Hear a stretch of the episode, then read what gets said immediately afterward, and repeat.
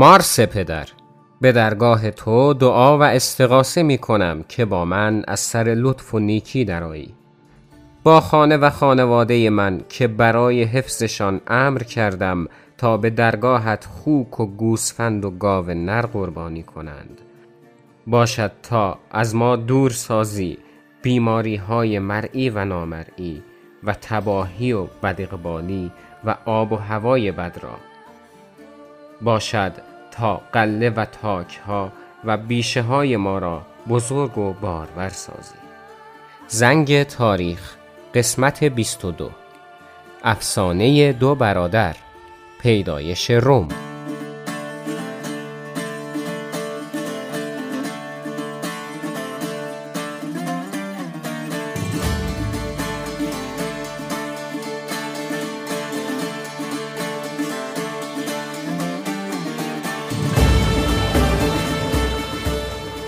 زنگ تاریخ پادکستی هست که در اون من میلاد نصرتی و شما قرار هست سفری داشته باشیم به دل تاریخ. تاریخی که احتمالا تا حالا تو زندگیمون اینطوری بهش نگاه نکردیم و قرار شده که از ابتدا شروع کنیم و تا جایی که دانش من اجازه میده در این سفر همراه هم باشیم. بهترین حمایتی که می‌تونید از این پادکست داشته باشید این هست که باهاش تعامل برقرار کنید. یعنی اپیزودی که میشنوید رو لایک کنید راجع بهش نظر بدید و زنگ تاریخ رو به دوستان خودتون معرفی کنید. در اینستاگرام هم همراه ما باشید و خوشحال میشم که در اونجا تعاملات بهتر و بیشتری رو برقرار کنیم. که لینک صفحه اینستاگرام زنگ تاریخ رو در توضیحات همین اپیزود براتون قرار دادم. همچنین اگر دوست داشتید که از زنگ تاریخ حمایت مالی کنید و دلگرمی بیشتری بدید برای اینکه راه رو ادامه بدیم لینک درگاه حمایت مالی هم در توضیحات همین اپیزود خدمتتون قرار داده شده.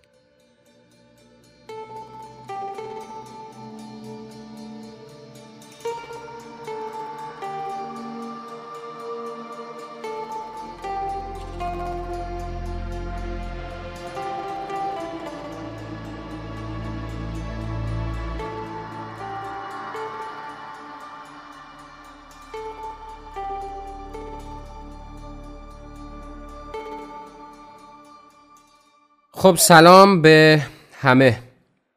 این دفعه سر موقع اومدیم و خیلی از این بابت خوشحالیم و از این به بعد هم سعی بر اینه که سر موقع بیایم. اما عجب اتفاقی قرار بیفته امروز و فردا چون که این اپیزود 22 رو که امروز میشنوید اپیزود 23 هم که ادامه همینه فردا خواهید شنید. یعنی به فاصله 24 ساعت. از انتشار همین اپیزود شما می‌تونید اپیزود بعدی رو هم بشنوید. اولش قرار بود و توی ذهنم این بود که داستان روم رو هم در سه اپیزود خدمتتون تقدیم کنم. ولی دیدم پیوستگی مطالب اگر در قالب دو اپیزود ارائه بشه بهتره. البته نمی‌خوایم چیزی رو کم کنیم از محتوا که بگیم مثلا حالا سه اپیزود بوده مثلا روی هم می‌شد سه ساعت و مثال دیگه. الان کمش می‌کنیم و این صحبت ها نه از این خبرها نیست. محتوا همون محتواست که در قالب سه اپیزود قرار بود خدمتون ارائه بشه.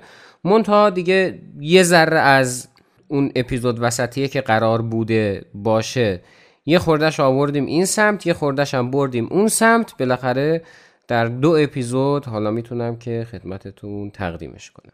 پس مطالب همونه هیچ کمی و کاستی نیست. اما امروز شنونده اپیزود 22 هستید که داستان پیدایش روم هست و فردا اپیزود 23 رو خواهید شنید که داستان گذر روم از جمهوری به امپراتوری هست. دیگه نکته خاصی نمیمونه بریم که شروع کنیم.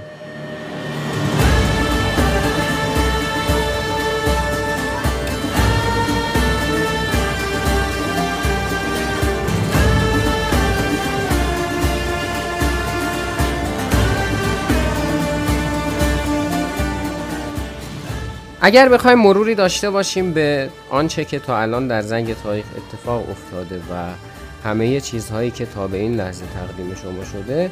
قضیه از این قرار بود که ما از پیدایش انسان شروع کردیم اومدیم پیدایش تمدن ها رو بررسی کردیم و رسیدیم به جایی که تمدنی به نام یونان باستان از دل تاریخ سر برآورد. تمدنی که فراز و فرودهای زیادی رو پشت سر گذاشت با شکوه اقتدار و عزت و جلال و عظمت و از این چیزا شروع شد و در ادامه یک افت چندین ساله ای رو داشت ولی دوباره اتفاقی که افتاد این بود که این دفعه شکوهش خیلی بیشتر از اون دفعه اول شد و همین شکوهش بود که فهمیدیم کار دستش داد. درگیر جنگ شدند دولت شهرهای مختلف یونان و ضعفی که اتفاق افتاد نتیجهش این شد که قدرت جدیدی سر برآورد امپراتوری مقدونیه که فیلیپ مقدونی اون رو پایه گذاری کرد و پسرش اسکندر به اوج رسوند. اسکندر تقریبا میشه گفت کل جهان شناخته شده اون روز رو فتح کرد. اما در نهایت به خاطر اینکه جانشینی برای خودش تعیین نکرد و اختلافی که سردارانش داشتن امپراتوریش تیکه تیکه شد. همین قضیه باعث شد که یک قدرتی به نام روم بیاد و امپراتوری اسکندر رو و خصوصا جاهایی که در مقدونیه بود رو تصرف کنه. حالا این روم کجاست و چه سرنوشت و سرگذشتی داشته پیش و بعد از اون وقایعی که راجع به یونان گفتیم؟ الان می‌خوایم که درباره این قضیه صحبت کنیم. سرزمینی که قرار هست در این اپیزود و اپیزود بعد بهش سفر کنیم در کنار رود تیبر قرار داره که می‌تونید با مراجعه به نقشه مشاهده کنید که کجاست. قرار هست به کشور ایتالیای فعلی و کنونی سفر کنیم. زادگاه امپراتوری و جمهوری روم که حالا امپراتوری چه دوره بود و روم در چه دوره جمهوری رو تجربه کرد و اینها خدمتتون صحبت خواهیم کرد. منتها چون سابقه خیلی طولانی داره و دوره خیلی طولانی رو پشت سر گذاشته امپراتوری روم. به همین دلیل در این دو اپیزود همه تاریخ روم رو بهتون نمیگیم. چون از یه جایی به بعدش میاد مقارن و همراستا میشه با تاریخ اشکانیان و ساسانیان. دیگه اونجاهاش رو در فصول آینده و زمانی که به حکومت اشکانیان و ساسانیان رسیدیم بهتون میگم.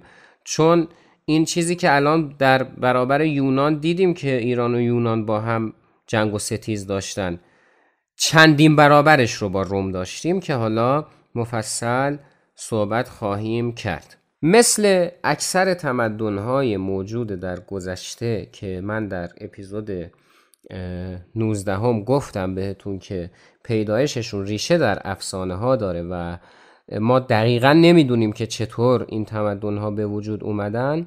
البته دقیقا که حدودی می‌دونیم که با گسترش کشاورزی مردم در کنار رودها چون آب وجود داشت جمع شدن و همین باعث شد که این جمع شدن ها جمعیت هایی رو شکل بده. این جمعیت ها رفته رفته احساس کردن که نیاز به قانون دارن نیاز به حکومت دارن و خیلی چیزهای دیگه. و نتیجهش این شد که حکومت ها به وجود اومدن. اما افسانه ها اومدن و این نگاه ما رو که اینطوریه قبارالود کردند. اگرچه که افسانه ها ریشه در واقعیت به نظر خود من دارند. داستان پیدایش روم برمیگرده به جنگ تروا زمانی که یک شخصی که اسمش رو نمی‌دونیم از جنگ فرار می‌کنه و میره و در همون سمت و سوی هولوش ایتالیا یه حکومت خیلی کوچیکی برای خودش تشکیل میده. یکی از نوادگان این شخص اسمش نومیتر هست یعنی داستان ما از اینجا شروع میشه. این نومیتر یه دختر داره به نام راسیلویا و یه پسر داره به نام لاوس. یه برادر هم داره به نام آمولیوس. این آمولیوس به نومیتر حسادت می‌کرده و چش دیدن داداششون نداشته لذا میاد و توی سری دعواها و اینا نومیتر و پسرش لاوس رو می‌کشه و رئا سیلیویا رو هم مجبور می‌کنه که ازدواج نکنه و تا آخر عمرش در تجرد به سر ببره چرا؟ چون نگران بوده که فرزندی شایسته داشته باشه که بیاد و پادشاهی رو بگیره. ببینید شما همین قضیه مشکوکه دیگه. یعنی مشخصه که این که این داستان رو نوشتن توی ذهنشون این بوده که قرار بعدش چه اتفاقی بیفته. چون حالا از کجا معلوم که راسیلویا بچه دار بشه نشه. بچهش ارزه این حرفا رو داشته باشه یا نه و اینا. خلاصه یه اتفاقی افتاد که یادتونه گفتم توی داستان یونان که یه اتفاقاتی افتاد و قضیه پسیفانه و نمی‌دونم ولخانوس و این داستانا. همون اتفاق اینجا دوباره تکرار شد. خیلی جالبه که مارس خدای جنگ که بیکار بوده حوصلش سر رفته بوده. حالا هرچی میاد و عاشق رعا میشه و نمی‌دونم باز اینا چی کار می‌کنن. که به خاطر اینکه برچسب بزرگسال روی پادکست نخوره و دوستان زیر 18 سال هم بتونن ازش استفاده کنن توضیحات بیشتری نمیدیم خانم رعا باردار میشه و یه دوقلویی به دنیا میارن ایشون که اسمشون رو می‌ذارن یکیش رو روموس و یکیشون رو رومولوس. هر دوتاشون هم پسر بودن دیگه. آمولیوس قاطی می‌کنه. رعا رو زنده به گور می‌کنه. و اون دو پسر بچه رو میندازه توی رود تیبر. اینا هم میرن توی آب. این این قسمتش رو داشته باشید. قراره که تحلیل داشته باشیم روش. این که میندازه توی رود تیبر و اینا کار داریم. باش بذارید حالا داستان رو بگم. به هر حال اینا میرن و می‌رسن به یه قسمت کم آب رود و پارک می‌کنن اون بغل.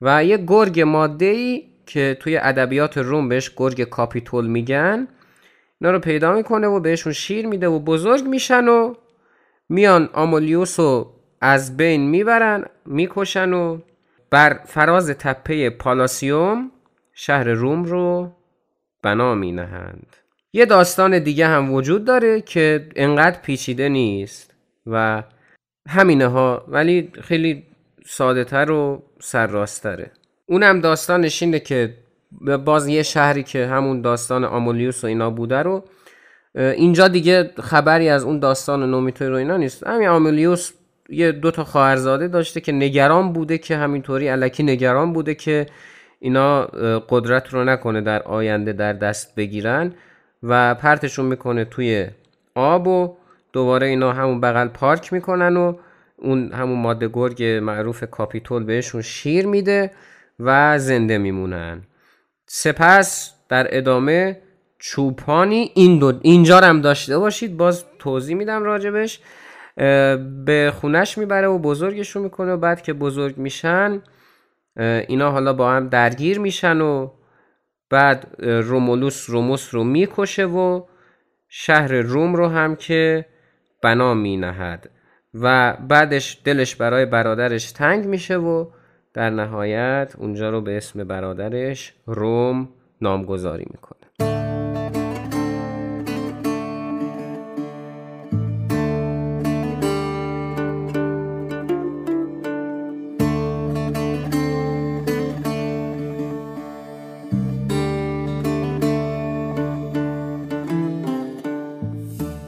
خب ما گفتیم که در اپیزودهای گذشته که آقا این بحث پیدایش تمدن ها ریشه در افسانه ها داره. و این داستانی هم که الان من بهتون گفتم افسانه بود دیگه. یعنی چیزی نیست که واقعیت داشته باشه. البته که احتمالا مثلا اسم اشخاص و مکان ها و اینا یه حقیقتی داره. ولی خب قراقاتی شده. شما هم توی یونان و هم توی روم می‌بینید که بحث ازدواج با خدایان مطرحه. یکی از دلایل این قضیه این هست که کلا عادت بر این بوده در زمان باستان که اصرار بر این باشه که آقا این حکومتی که ما داریم این مثلا سلطنتی که ما داریم انجام میدیم و خود پادشاه خون خدایی در رگانشون هست. حالا توی ایران هم به یه نحو دیگه این قضیه وجود داشت که بعدم میگم بهتون چطوریه. یعنی توی یونان و روم اینطوری بوده که می‌گفتن آقا خون خدا در رگان پادشاه هست مستقیما خدا یه کارایی با جد حالا پدری یا مادری حالا هرکی به حال یه حرکتی زده خداوند با بنده هاش که این پادشاه الان وجود داره. یا اینکه در تاریخ ایران ما این رو داریم که پادشاه فرح ایزدی دریافت می‌کنه از جانب اهورامزدا که به پادشاهی می‌رسه. که حالا این باز معقول تر هست چون فرح ایزدی دریافت کردن به این معنی نیست که خود اهورامزدا شخصا بیاد روی زمین و مثلا چیزی بیاد. داداش این فرح شما داشته باش بعدا در خدمتتون خواهیم بود. و اینا. این حالا باز واقعی تر این یه نکته. نکته بعدی هم این که شما همین داستان انداختن توی رودخونه و اینا رو قطعا قبلا شنیدین. داستان آشناییه دیگه. یکی برای موسای پیامبر شنیدین. و یکی هم که اگر اهل مطالعه تاریخ باشید راجع به کوروش هم همین داستان وجود داره. و البته به شکلهای مختلف باز هم در ادبیات جهان تکرار شده این قضیه. این دلیلش احتمالا یکی از دلایلش اینه که این اتفاق یه جایی افتاده. حالا هر کجا. و انقدر داستان جذابی بوده که اومده و نفوذ پیدا کرده در ادبیات سایر مناطق. اولین بار اون چیزی که مشخصه اینه که در تورات این داستان رو ما می‌بینیم. یعنی قبل از اون منبعی نیست که بخواد اشاره کنه به اینکه آیه بچه ای حالا یا دو تا بچه افتاده باشن توی یه رودخونه ای و برن جلو و اینا.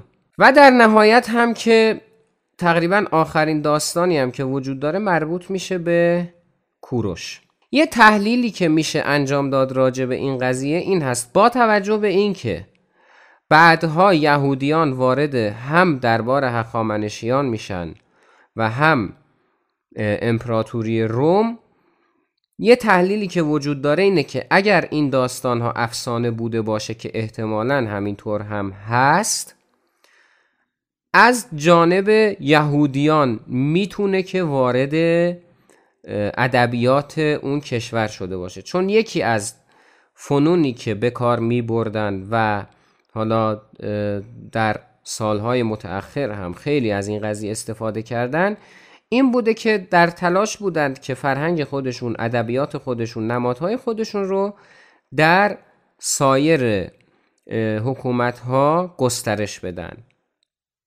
پس یکی از دلایلی که می‌تونه باشه اینه. من نمیگم حتما همینه ها یه تحلیلی که میشه انجام داد. یه تحلیل دیگه هم که میشه انجام داد اینه که نه خیلی خوشبینانه و خیلی ساده به قضیه نگاه کنیم بگیم آقای حالا داستانی بوده بر حسب اتفاق مشابه هم هم در اومدن. ولی به نظر نمی‌رسه که داستانی که پیدایشش رو بهتون گفتم از کجاست و حالا این قوم بگیم حالا یا پیروان یک مذهب بگیم وارد دو تا حکومت مهم میشن و ما همین رو درباره همون حکومت مهم هم می‌بینیم. این یه خورده سوال برانگیز هست که چرا این اتفاق میفته امیدوارم که استنباطتون این نبوده باشه که این مطالبی که گفتم هاشی است چون اگر اینا قرار بود گفته نشه که اصلا زنگ تاریخی ساخته نمی‌شد. به حال بریم سراغ ادامه ماجرا.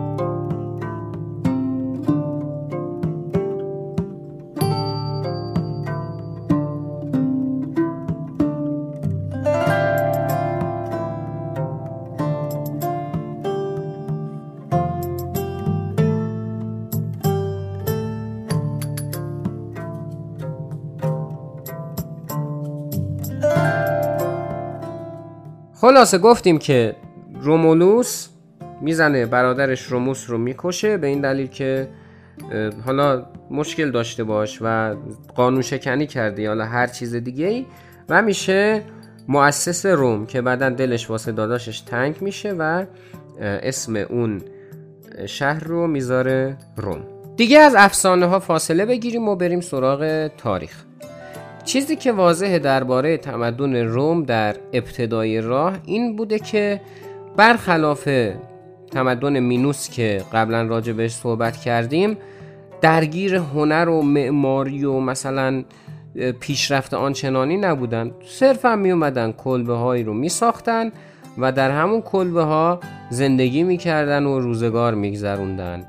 و پدر سالاری هم وجود داشته دیگه. هر خانواده که جمعیتش مذکر بیشتر بوده طبیعتا ارزش و احترام بیشتری داشته و علاوه بر اون همین که رهبری خانواده هم بر عهده پدر خانواده بوده.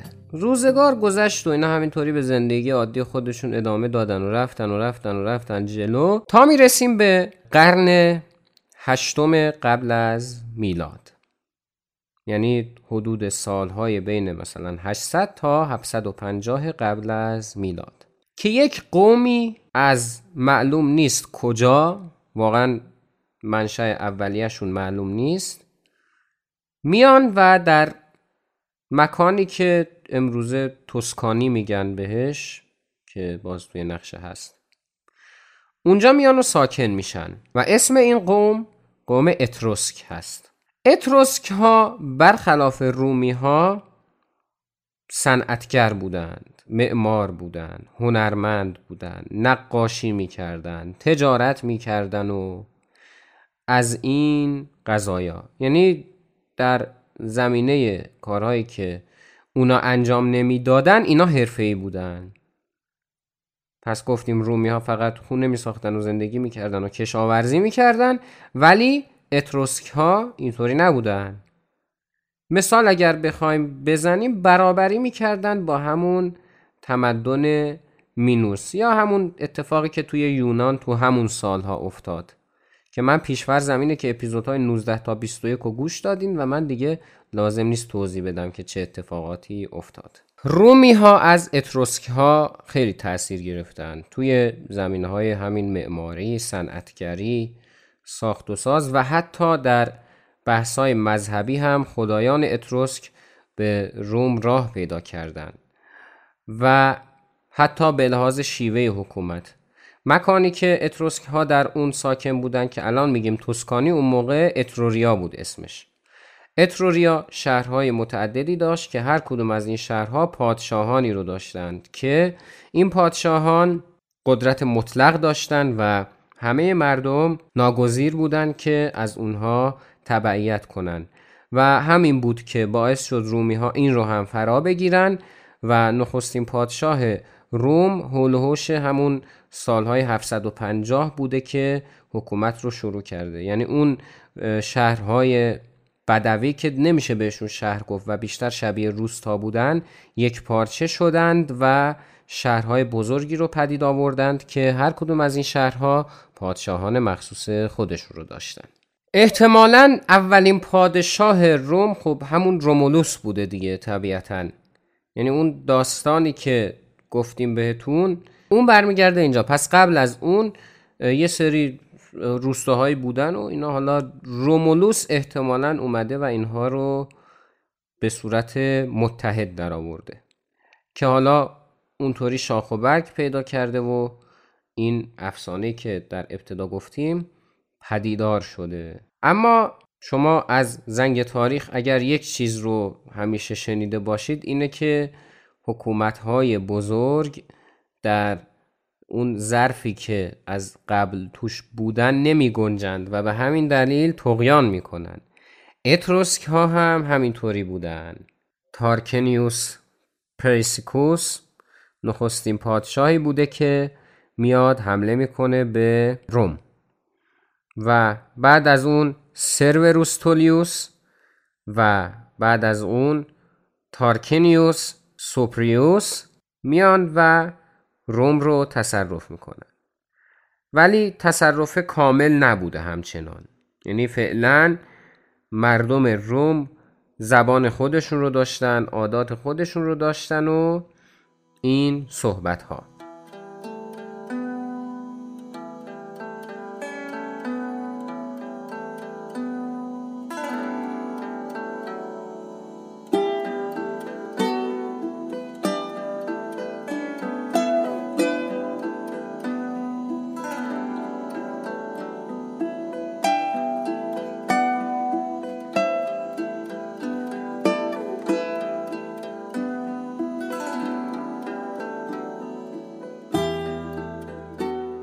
اما اتروسک ها تنها مردمان تاثیرگذار بر تمدن روم نبودند.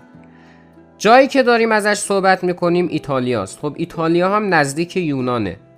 یونانیان و خصوصا دولت شهرهای آتن و کورنت در اون دوره مستعمرات زیادی داشتن شهرهای زیادی بودند که دوروبر مدیترانه و کلا ایتالیا بنا نهاده شده بودند که مستعمره یونان بودند. مثل همون سیراکوس که قبلا راجع بهش صحبت کردیم و اتفاقاتی که در اونجا افتاده بود رو مورد بررسی قرار دادیم. همین مسئله باعث شده بود که رومیان با یونانی ها هم ارتباط داشته باشند. مسائلی مثل تجارت و دیگه چیزایی مثل آداب و رسوم یونانی هم در روم تأثیر گذاشته بود. و اینطوری بود که اصلا مردم روم یک بخشی از ایتالیا رو ماگناگریکا می نامیدن یعنی یونان بزرگتر. احتمالا به این دلیل بوده که این استنباط وجود داشته که اینجا درست یونان نیست ولی عملا شهرهایی که وجود داره خیلی تأثیر پذیرفت از یونان.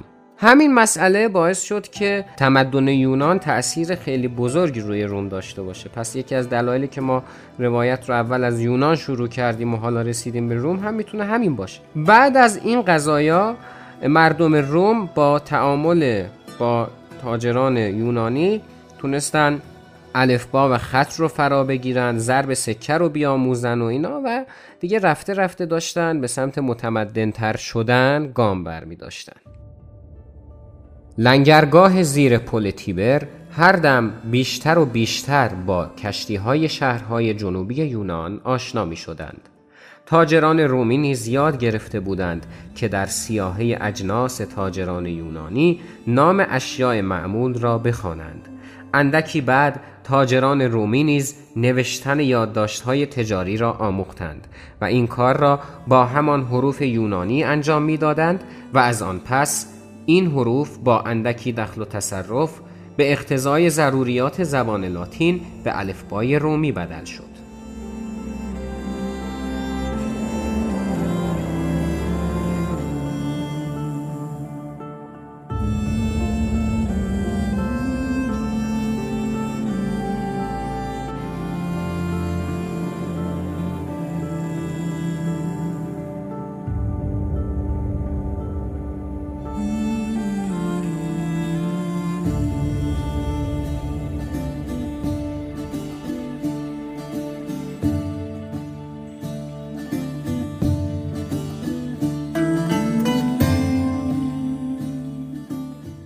تا اینجا پس معلوم شد که رومی ها از اتروسک ها تأثیر میپذیرفتند و البته از یونانیان. یک تمدن دیگه ما داریم به نام تمدن فنیقیه و فنیقی ها که قومی بودند که در آفریقا یک دولتی رو به وجود آوردن به نام دولت کارتاژ که بعدها با روم خیلی کار داره. ولی در این بره از تاریخ که داریم صحبت می‌کنیم همین کارتاژ هم داره روی روم تاثیر می‌ذاره. پس ما یه شهری داریم به نام روم که اتروسک ها بر اون تسلط سیاسی دارن و البته نظامی و صنعتی. یونانیان هم که ادبیات و مذهب و بقیه موارد و تجارت و اینها رو تونستن واردش کنند و کارتاژی ها و فنیقی ها هم که تسلط دارند به اطراف روم به لحاظ حالا جاده ها و باز تجارت و این چیزا. البته همه اینها رو هر سه تا دولت روی روم اعمال می‌کردن. منتها کم و بیش بودنش متفاوت بود که من بهتون گفتم که هر کدوم میزانش چقدر بوده. پس اون اسم هایی که من بردم مثلا اگر واسه اتروسک ها من سیاست و اینا رو گفتم یعنی اینکه دیگه اتروسک ها در این زمینه سرآمد بودن و مثلا یونانی ها و کارتاژی ها تاثیر چندانی نداشتن رومی ها به همون ساختار خودشون ادامه دادن و رویه زندگی با تأثیر از دیگران رو پیش می بردن از نظر رومی ها کارتاژی ها اتروسک ها و یونانی ها تمدن های برتر بودند و اینها نباید باشون رقابت می‌کردند بلکه باید ازشون تقلید می‌کردن. و تا یه دوره هم انصافا خوب تقلید می‌کردن. یکی از دلایلش این بود که خب رومی ها ناوگان دریایی هم نداشتن که بخوان به لحاظ تجارت دریایی مثلا حرفی برای گفتن داشته باشه نفوذ اتروسک ها و تسلط اتروسک ها بر روم باعث شده بود که رومیان در رفاه نسبی زندگی کنند. با توجه به اینکه این تحلیل شخصی منه این چیزی که دارم میگم. با توجه به اینکه قصد رقابت با فرهنگ اتروسک ها رو هم نداشتن عملا کاری به کارشون نداشتن دیگه. اینطوری بوده که خب اتروسک ها می‌گفتن حالا اینا یه مردمی هستن که ما داریم. و خب مردمی که برای یک تمدن برای یک حکومت دردسری درست نکنن حالا خواه متعلق به قلمرو خود همون کشور باشه و خواه مثلا دولت همسایه‌ای باشه یا حتی یک کشوری از اون سر دنیا خب کاری به کارشون ندارن. زمانی اتفاق میفته که مثلا همین اتروسک ها بیان و روی روم بخوان که فشار بیارن که رومی ها مثلا تمرد و سرکشی می‌کردن که اینطوری نبود عملا. به همین دلیل بود که بعضی از خانواده ها ثروتمند شدند و عملا قدرت رو در دست گرفتن. و این خانواده ها و پدران این خانواده ها طبقه جدیدی رو به وجود آوردند به نام پاترسیان ها پس در ساختار اجتماعی روم باستان اولین طبقه اجتماعی که شکل گرفت طبقه پاتریسیان ها بود. چرا میگیم اولین؟ چون تا پیش از اون اصلا وجود نداشت به اون صورت ساختار اجتماعی. این مردمی بودن که زندگی می‌کردن و کشاورزی می‌کردن و امرار معاش می‌کردن. این ثروت اندوزیه بود که باعث شد که طبقه پاتریسیان ها شکل بگیره. پاتریسیان ها هم همون قضیه ظرفه که گفتیم تقیان می‌کنه. پاتریسیان ها هم دچار همون اتفاق شدن. رفته رفته قدرتشون افزایش پیدا کرد و همین مسئله باعث شد که خواهان امتیازات بیشتر باشن. به همین دلیل بود که اولین کاری که کردن این بود که شاه روم رو برکنار کردند و در ادامه حکومت اتروسک ها رو هم از بین بردند و دولت جمهوری رو پدید آوردند. سرآغاز سروری روم بر جهان از اینجا شروع شد. در سال 509 قبل از میلاد.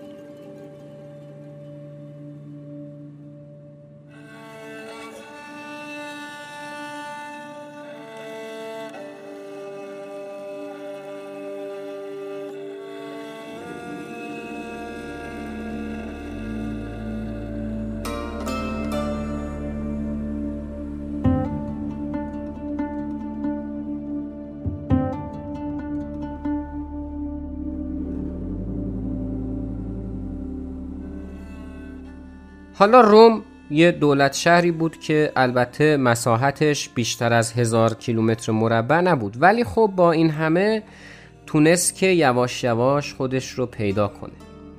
رفته رفته به خاطر ارتش منظمی که داشتند و نظام سیاسی که ریشه در برابری مردم داشت البته برابری که داریم میگیم به این معنی نیست که همه مردم برابر باشند به معنای امروز یا طبق استانداردها و معیارهای همون موقع.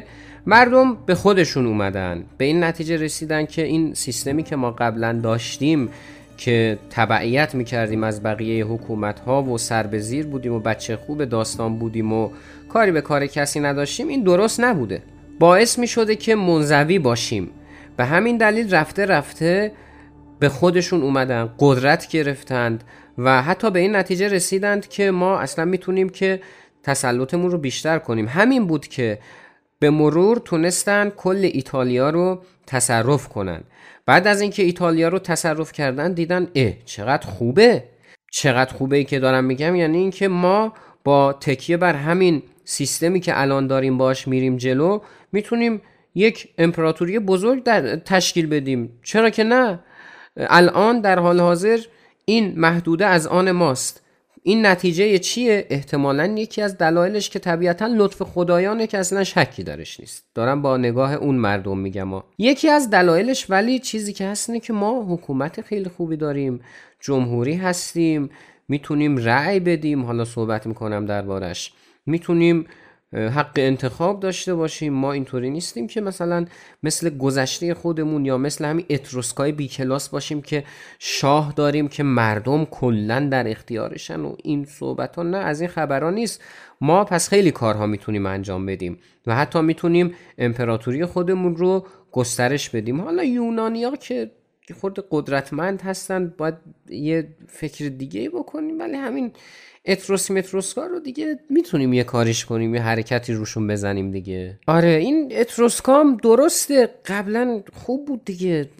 به هر حال معماری رو یاد ما دادن صنعتگری رو به ما آموختن تجارتمون با همین و اینا. ولی الان که داریم فکر می‌کنیم حالا با این نگرش جدیدی که داریم عملا اومدن سرزمین ما رو گرفتن دیگه. باید یه کاری بکنیم یه حرکتی بزنیم. اینطوری که نمیشه. بیم باید اینا رو ما بین... اصلا بندازیم بیرون اومدن گرفتن لکید.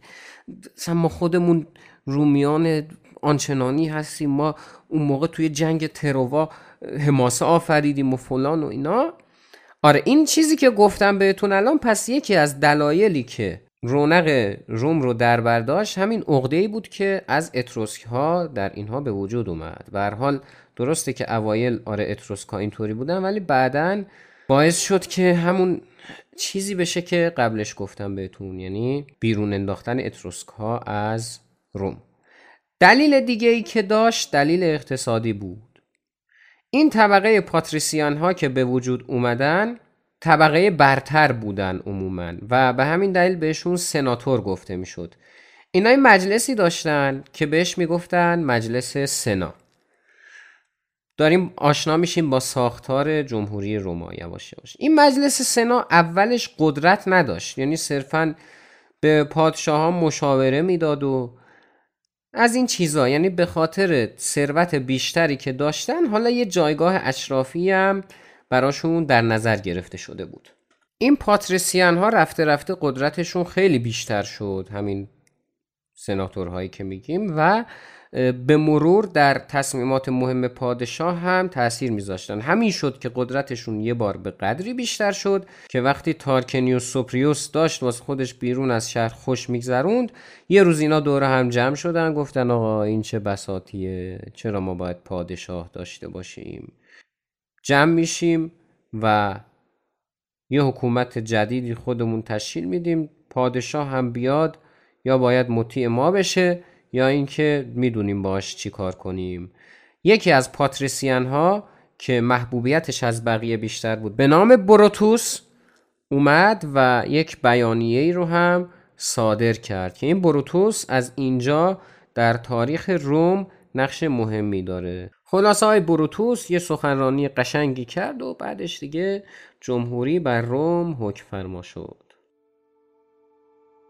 سوگند می‌خورم و خدایان را گواه می‌گیرم که با آتش و شمشیر و هر آنچه در اختیار دارم تارکینیوس سوپریوس و همسر شرور و تمام خانواده اش را از این سرزمین برانم و به آنها یا هیچ کس دیگر مجال حکمرانی در روم را ندهم.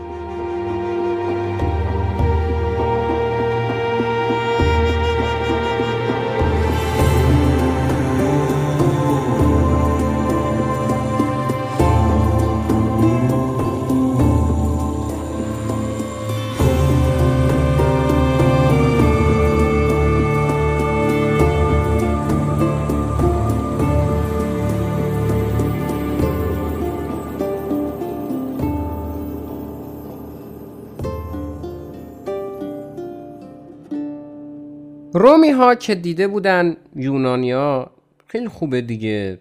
هر شهری سیستمی داره که شوراهایی هستن اینا دور هم جمع میشن و انتخاب می‌کنن کسی که حکومت کنه و اینا خوب بود دیگه.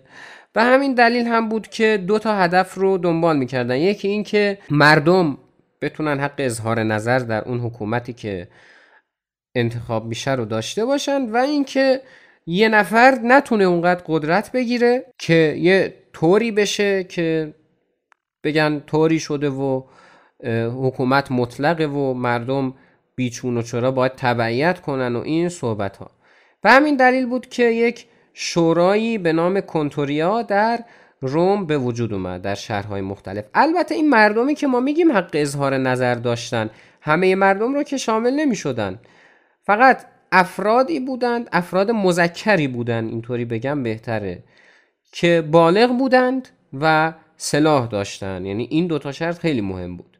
یعنی زنان بردگان و افرادی که از سایر تمدن ها سایر کشورها بودن که بهشون می‌گفتن بیگانگان حق رأی و حق انتخاب و حق اظهار نظر نداشتن توی همون شورا هم بیشتر افرادی که دور هم جمع می شدن پاتریسیان ها بودن منتها مردم عادی هم بودن که خب اسلحه که داشتن اگرچه زمین نداشتن اسلحه که داشتن بجنگن که اونا هم به حال می‌گفتن حالا بیان یه رأی بدن دیگه به با این شرایط بود که نخستین شوراها در روم هم شکل گرفتند.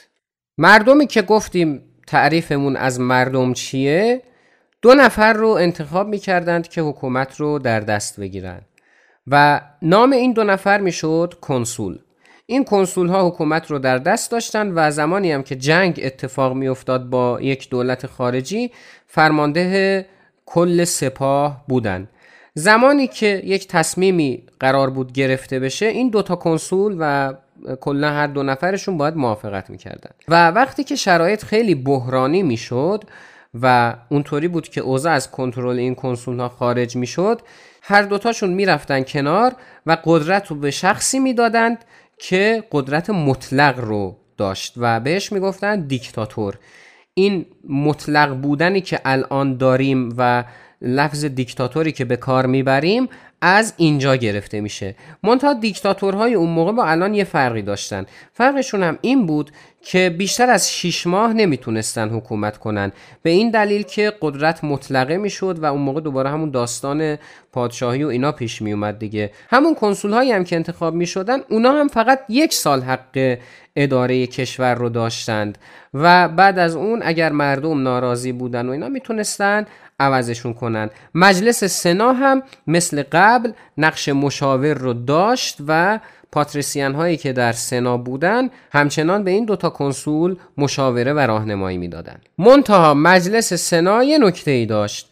اونم این بود که این سناتورهایی که توشون حضور داشتن اینا مادام العمر بود حضورشون در این مجلس. به حال پاتریسیان ها بودن دیگه. یه فرقی باید با بقیه مردم می داشتن دیگه. همینطور که نمیشه.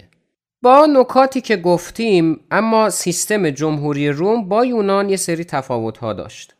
توی یونان هر کسی می‌تونست بیاد و امور رو در دست بگیره و به عنوان یکی از اعضای شورا شرکت کنه. و همونطور که قبلا گفتیم یک اتفاقی هم که افتاده بود این بود که بعدها عضویت در این شورا شده بود یک شغل و افراد دستمزد می‌گرفتن. اما توی روم اینطوری نبود.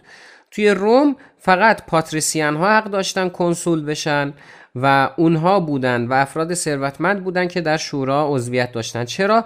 چون به ازای حضور در شورا دستمزد نمی گرفتن و به همین دلیل بود که عملا هر کسی نمی‌تونست به این شورا راه پیدا کنه.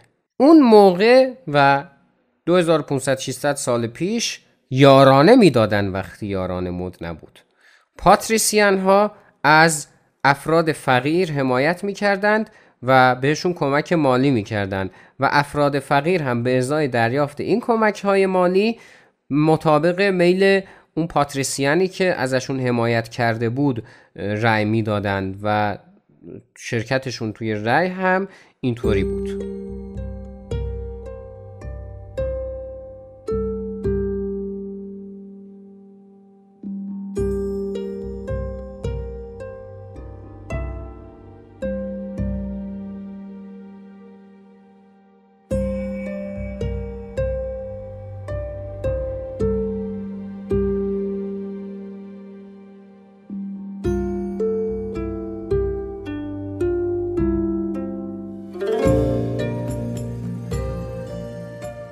منتها همین مردم عادی خواستار قدرت و نفوذ به اندازه پاتریسیان ها بودند و همین دلیل بود که اومدن و تقاضای خودشون رو مطرح کردن. پاتریسیان ها که می‌گفتن چی میگن؟ اینا اصلا فازشون چیه؟ نه ولکن بی خیال بذار بگن حرف مف می‌زنن و اینا. اما در ادامه مردم عادی هم گفتن ها فکر کردی اعتصاب می‌کنیم. اومدن از خدمت سربازی سرباز زدن در جنگ ها شرکت نمی‌کردن خدمات عمومی که باید ارائه می‌دادن و ارائه نمی‌دادن و اینا. تا اینکه پاتریسیان ها گفتن بابا اینطوری که نمیشه اینا دیگه ول کنید تو رو خدا. باشه. هر چی شما بگید. در سال 494 قبل از میلاد یک مجلسی به نام مجلس عوام در روم تشکیل شد. این مجلس عوام افرادی بودند که در وضع قوانین و اینا نقشی نداشتن. اما هر سال ده نفر رو به عنوان نماینده میفرستادند به مجلس سنا که از حقوق مردم دفاع کنند اسم این ده نفر می‌شد تریبون. تریبون ها در واقع دفاع کننده از حق مردم عادی بودند در برابر پاتریسیان ها و وضع قوانین. زمانی که هیچ قانونی توسط پاتریسیان ها مطرح می شد و ارائه می شد تریبون ها می‌تونستند بگن وتو یعنی نمیپذیرم قبول نمی‌کنم و در برابر اجرای این قانون مقابله کنن. می‌بینید خیلی از کلماتی که امروزه داریم حق وتو همین تریبون. الان دیگه تریبون شده مثلا ما داریم مثال اگر بخوام بزنم. تریبون یعنی جایگاهی که توش صحبت کنیم. حالا نه لزوما اون میزی که تو روش میکروفون. منظور به حال اون مکانی اون جایی که صدای مردم و صدای اون شخصی که صحبت می‌کنه به گوش بقیه می‌رسه. حالا می‌خواد یک سن یک سخنرانی باشه می‌خواد یک شبکه اجتماعی باشه می‌خواد این پادکست باشه که تریبون من هست برای اینکه شما صدای من رو بشنوید یا این صحبت ها سنا اگر بخوایم بگیم باز همچنین همینطور و می‌بینیم که خیلی از چیزهایی که الان داریم ریشه در گذشتمون دارن و این خیلی جالبه. تا حدود سال 450 قبل از میلاد قوانین در روم به صورت مکتوب نبود. یعنی اینطوری نبود که مثلا یه کتابی نامه ای دفتری دستکی داشته باشن که توش قوانین نوشته شده باشه. به همین دلیل اتفاقی که میافتاد این بود که قاضیان که از پاتریسیان ها بودن قوانین رو به نفع خودشون تغییر می‌دادن تفسیر به رأی می‌کردن یا اگر رشوه می‌گرفتن قوانین رو به نفع اون رشوه دهنده تغییر می‌دادن و هر کار مشابه دیگه ای که شما فکرش رو بکنید. اما اتفاقی که افتاد این بود که بعدها قوانین مکتوب شدند در قالب دوازده لوح این قوانین مکتوب شدند و دیگه اون اتفاق نمی‌تونست بیفته چون دیگه حالا یک قانون اساسی وجود داشت که مردم بتونن بهش مراجعه کنن.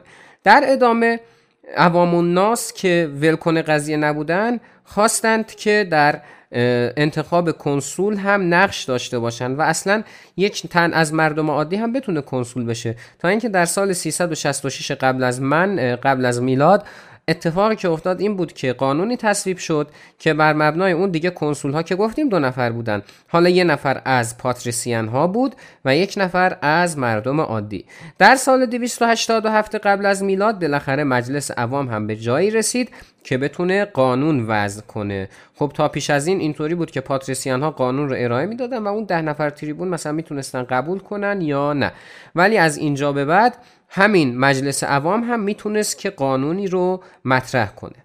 این از این نکته بعدی ولی اینه که دموکراسی یونان هیچ وقت در روم شکل نگرفت. چرا؟ چون گفتیم که در یونان مردم وقتی که به عضویت یکی از این مجلس ها در می اومدن دهنم کف کرد اتفاقی که میافتاد این بود که حقوق می‌گرفتن می‌تونستن از کار خودشون صرف نظر کنن. ولی در روم اینطوری نبود. خب طبیعتا پس با این وجود کسی که شرایط مالی خوبی نداشت خب به هر حال باید برای اون کار حضور در مجلس هم وقت میذاشت دیگه. شما فرض کنید مثلا یک آهنگر حالا مثاله عضو مجلس بشه حالا مجلس عوام دیگه.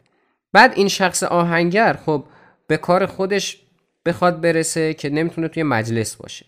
اگر هم توی مجلس باشه که باید مغازش رو ببنده که نون نداره بخوره. و همین دلیل عملا خیلی از مردم نمی‌تونستن شرکت کنن. یعنی پاتریسیان ها بودند و اون طبقه ای که درآمدی نزدیک به پاتریسیان ها داشتن. اینه که میگیم در روم دموکراسی به اون صورت شکل نگرفت.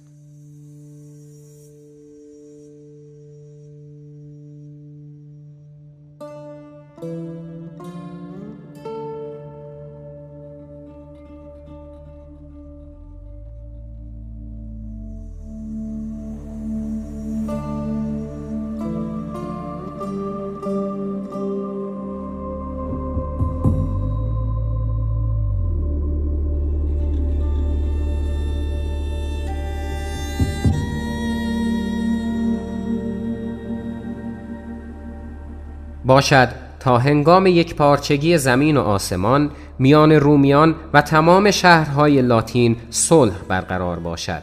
باشد تا دیگر با یکدیگر نبرد ساز نکنند و دشمنان خارجی را به سرزمینمان راه ندهند. اما چنین مقدر باشد که به هنگام حمله دیگران به همدیگر کمک کنند و از هر آنچه در جنگ ها به غنیمت گرفته شود سهمی برابر و هم سنگ برند. خب طبیعتا این متنی که من خوندم براتون نشون دهنده اینه که سازش می‌کردن رومی ها با قبایلی که اقوامی که شهرهایی که هر چیزی که شکستشون می‌دادن و تصرف می‌کردن. به جای اینکه بیان تحمیل کنن و اونا رو مستعمره خودشون کنن و اینا نه از این خبرها نبود. می‌گفتن آقا شما شهروند ما همون حق و حقوقی که به شهروندان رومی اعطا میشه به شما هم داده میشه. توی جاهایی که تصرف می‌کردن جاده و ساختمون و کاخ و اینا میساختن. زبان و ادبیات لاتینی رو به مردم اونجاها یاد می‌دادن و این کارا رو می‌کردن. همینم باعث می‌شد که مردمی که در تصرف روم بودن خب این حس بهشون دست می‌داد که حالا من که مردم عادی هستم چه فرقی برام می‌کنه؟ جعفریوس پادشاه هم باشه یا مثلا غلامیوس؟ این هیچ فرقی نمی‌کنه. به همین دلیل بود که مردمم میپذیرفتن و یک حکومت مسالمت آمیزی شکل می گرفت و بدون هیچ گونه دشمنی و شورش و نگرانی و این چیزا. اما یک گروه نیمه متمدن صحراگردی از رشته کوههای آلپ به نام گلها به سمت روم حمله کردند. در اوایل قرن چهارم قبل از میلاد. یعنی هولوش مثلا سال 395 قبل از میلاد و اینا. خب چون می‌دونید دیگه قبل از میلاد این توضیح هم بدم احیانا این ابهامی اگر وجود داشت حل بشه. چون داریم به سمت صفر میلادی حرکت می‌کنیم اینه که اوایل و اواخر قرنمون برعکسه. یعنی الان اینجا دیگه 390 قبل از میلاد میشه اوایل قرن چهارم و طبیعتا مثلا 301 قبل از میلاد میشه آخر قرن چهارم. قبل از میلاد. به حال اینا حمله کردن و رومی ها رو تونستن شکست بدن و وارد شهر شدن شهر روم و یک قتل عام جذابی از سناتورها هم به عمل آوردن. تا اینکه اوضاع از کنترل گفتیم خارج وقتی می‌شد یه دیکتاتور انتخاب می‌شد. رومی ها شخصی به نام کامیلوس رو به عنوان دیکتاتور انتخاب کردند این شخص هم ارتشی رو فراهم آورد و تونست یک سری شکست های کوچیکی به گلها بده. در نهایت گلها پذیرفتند که به ازای دریافت یک خراج سنگینی از رومی ها سپاه خودشون رو عقب بکشن. یه هلوهوش بهتون بگم 700 800 سال دیگه مجددا با این گل ها کار خواهیم داشت. تا اینکه بگیم چطور امپراتوری روم رو ولش کن اسپویل نمی‌کنم. بعد از این حادثه و این اتفاق رومی ها تونستند که مجددا خودشون رو بازیابی کنند. دوباره شهر رو بازسازی کردن. این دفعه حالا یه دیوارم به دورش کشیدن که بتونه اونها رو از شر مهاجمان بیگانه در امان نگه داره و مجددا فتوحات خودشون رو آغاز کردند. بعدها به این فکر افتادن که به به عجب فرصتی پیش اومده. خیلی اتفاق زیباییه که اسکندر که مرده و این امپراتوری هم که داشته چند تیکه شده و این صحبت ها یه حمله ای به عمل بیاریم و این یونانم که بر حال ما اتروسکا رو تونستیم یه کاری کنیم حالا موقع و نوبت یونانه. من انقدر با لحن شاد و خورسند دارم تعریف می‌کنم چون دیگه جنگ پولوپونزی نیست که مثلا استرس آور و روباور و اینا باشه. دیگه شما وضعیت یونان رو در این دوره می‌دونید که چطوریه. یه حکومت ضعیف و بیدفاع که رومیا حمله کردن و به راحتی هرچه تمامتر گرفتنش و دیگه در سال 265 قبل از میلاد عملا رومی ها تونستند که بر یونان هم تسلط داشته باشند. ولی خب همون قضیه مدارا و صلح و اینایی که بود رو تونستند که به کار بگیرن و به همین دلیل این قلمرو بزرگی که داشتن همچنان یک پارچه به حیات خودش ادامه می‌داد.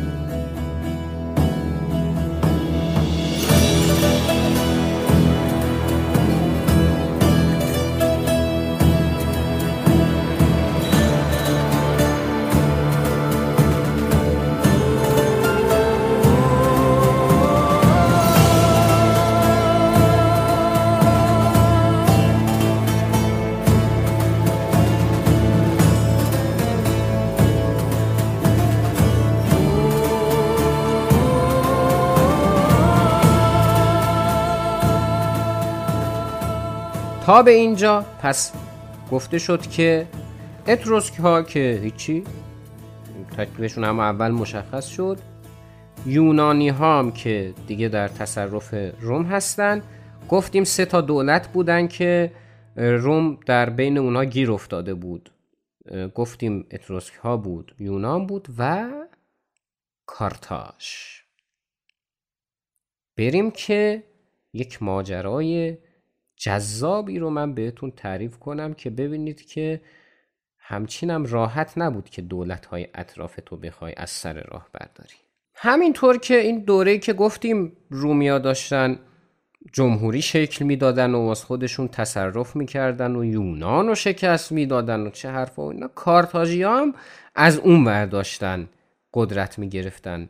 همون قضیه آتن و اسپارت می‌خواد دوباره تکرار بشه. منتها فرقش اینه که آتن و اسپارت دو دولت شهر بودند متعلق به یک قوم و در یک سرزمین ولی اینجا اینطوری نیست. کارتاژ در آفریقا روم در اروپا و اینا کلا هم به لحاظ تمدنی متفاوت بودند و هم به لحاظ جغرافیا.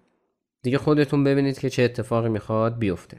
در قرن چهارم قبل از میلاد رومی ها و کارتاژی ها یه پیمانی امضا کرده بودند که آقا ما کاری به کار شما نداریم شما هم کاری به کار ما نداشته باشین. اینا هر دوشون به هم گفته بودند و رومی هم که نیروی دریایی نداشتن همینطوری داشتن روی خشکی ایتالیا رو تصرف می‌کردن. از خودشون می‌رفتن جلو تا اینکه یونان رو که تصرف کردن با خودشون گفتن ای چقدر حال میده؟ خوش میگذره ها. بریم کارتاش. و همین باعث شد که شروع کنند به زد و خورد با کارتاش. گفتیم که کارتاژی ها قومی بودن که بهشون می‌گفتن فنقی و در لاتین به فنقی ها می‌گفتن پونیکوس. به همین دلیل این جنگ ها جنگ های پونیک نام گرفت. همونطور که قبلا گفتم مشخص دیگه چرا این دوتا دولت می‌خوان با هم بجنگن. یعنی اگر دوست دارید علتش رو بدونید همون توضیحات مربوط به جنگ های پولوپونزی و آتن و اسپارت راجع به همین هم صدق می‌کنه. خیلی جالبه که یونانی ها و بقیه رومی ها وقوع این جنگ رو هم پیش بینی کرده بودن. یعنی فرمانده یونان هنگامی که سپاه رو داشت عقب می‌کشید این جمله رو گفته بود که این میدان نبردی که الان ما داریم ازش میریم اونور عجب میدانی واسه رویارویی رومی ها و کارتاژی ها یعنی یه چیز مشخصی بود. کارتاژی ها و رومی ها از خیلی جهات شبیه هم بودند و از جهات مختلف دیگه هم با هم متفاوت بودند البته که در دل همین شباهت هایی که وجود داشت هم خیلی تفاوت ها حس می شد کارتاژ هم مثل روم یک حکومت جمهوری داشت. منتها تفاوتشون این بود که اولا اسم کنسول که برای اون دو نفری که در روم گفتیم حکومت رو در دست داشتن اتخاذ شده بود در کارتاژ به اینا می‌گفتن سوفت. تفاوت دیگه این بود که رومی ها گفتیم که هم طبقه اشراف یا همون پاتریسیان ها قدرت رو و مجلس رو در دست داشتند و هم طبقه عوام. اما در کارتاژ فقط اشراف بودند که حکومت رو در اختیار داشتند و همین دلیل حکومتی که در کارتاژ شکل گرفت بعدها به اولیگارشی تغییر پیدا کرد. از نظر سپاه هم هر دو حکومت سپاه قدرتمندی داشتند. رومی ها سپاهشون به لحاظ پیاده نظام از قدرت خاصی برخوردار بود و در زمینه نیروی دریایی توان چندانی نداشتند. دسته های پیاده نظامی که عموماً 5000 نفر بودند به لژیون معروف بودند و همین لژیون ها از گروه های کوچکتری به نام کنتوریا تشکیل شده بودند که فرماندهی هر کنتوریا رو شخصی به نام کنتوریون بر عهده داشت. سربازان موجود در لژیون ها هم افرادی بودند که نیاز بود که یک بره از زندگیشون رو به خدمت سربازی بگذارن. مثل همون چیزی که الان تو کشور خودمون وجود داره. ولی این دوره خدمت طولانی نبود. به این دلیل که اینا کشاورز بودن و به حال باید به زمینهای خودشون هم سر می‌زدن. اما کارتاژیان نیازی به این چیزا نداشتن چون که به لحاظ نیروی دریایی قدرتمند بودن. خب هر موقع هم نیازی به پیاده نظام داشتن حالا کار بود دیگه. به حال جنگ ممکن بود. اون موقع هم اصلا مشکلی نبود. نیاز نبود که خودشون کاری کنن. سربازایی از کشورهای خارجی رو می‌گرفتن و به عنوان مزدور وارد جنگ می‌کردن. این یعنی اونا پول می‌گرفتن و واسه کارتاژی ها میجنگیدن. خیلی ساده و شیک و مجلسی.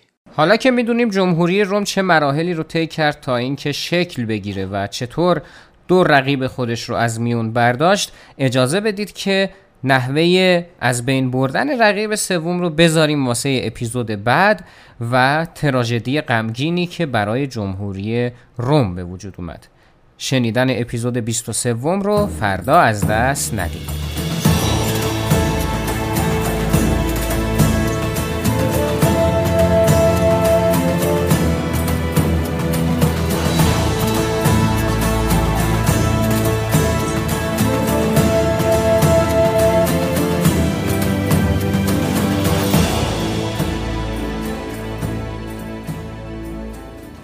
خب امیدوارم که از مطالبی که در این اپیزود هم تقدیمتون شد کمال استفاده رو برده باشید. بازم کتاب های مربوط به روم رو در پایان اپیزود بعدی بهتون میگم.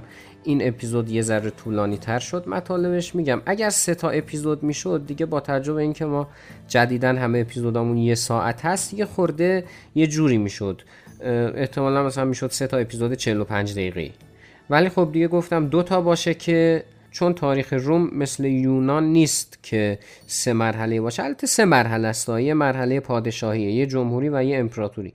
ولی خب پادشاهیش اونقدر به چشم نمیاد. چون دیدیم بیشتر مطالبی هم که گفتیم مربوط به دوره جمهوری بود. یکی از نکاتی که ما داریم در آخر اپیزودهای زنگ تاریخ اینه که کامنت می‌خونیم. این دفعه من می‌خوام یه ریویو از اپل پادکست بخونم چون اونجا نمیشه جواب داد. اینجا بگم. خلاصش اینه که یک دوستی گفتن ما اگر یادتون باشه یک live ی داشتیم درباره زبانشناسی. و گفتند که ظاهرا گرداننده live هیچ اطلاعاتی راجع به زبان شناسی و اینا نداره. بله همینطوری دوست عزیز. هم live ی که ما راجع به پیدایش انسان از نظر زیست شناسی داشتیم و هم live ی که مربوط می‌شد به زبان شناسی خب من که تخصصم نبود که. افرادی رو من انتخاب کردم که به نظرم در این زمینه حالا سید نصیر عزیز که در زمینه زیست شناسی خودش میکروبیولوژیست رسما و حتی توی کنکور ارشد هم رتبه تک رقمی آورده که از همینجا بهش تبریک میگم اگر صدای منو میشنوه. و دوستانمون در رادیو گیبون هم در زمینه زبانشناسی مطالعه داشتن و به همین دلیل بود که گفتیم این دوتا گفتگو با این عزیزان شکل بگیره. احتمالا مثلا یه گفتگو هم جلوتر خواهیم داشت با موضوع استوره که من دارم بین گزینه های مختلف بررسی می‌کنم و میگردم تا ببینم که چه شخصی می‌تونه برای این کار از همه مناسب تر باشه. نکته خاص دیگه ای نیست که بخوام بهتون بگم جز اینکه بهترین حمایت از زنگ تاریخ اینه که بشنوید و باهاش تعامل برقرار کنید. یعنی اپیزود رو لایک کنید درباره چیزی که میشنوید نظر بدید به دوستان خودتون هم معرفی کنید و در اینستاگرام هم با ما در تعامل باشید. اگر هم دوست دارید که از زنگ تاریخ حمایت مالی کنید لینکش رو در توضیحات همین اپیزود به همراه لینک اینستاگرام خدمتتون قرار دادم. این اپیزود و اپیزود بعدی در هفته دوم خرداد 1402 تقدیم حضورتون شدن. 24 ساعت بعد از انتشار همین اپیزود می‌تونید شنونده اپیزود بعدی باشید که به ماجرای امپراتوری روم خواهد پرداخت.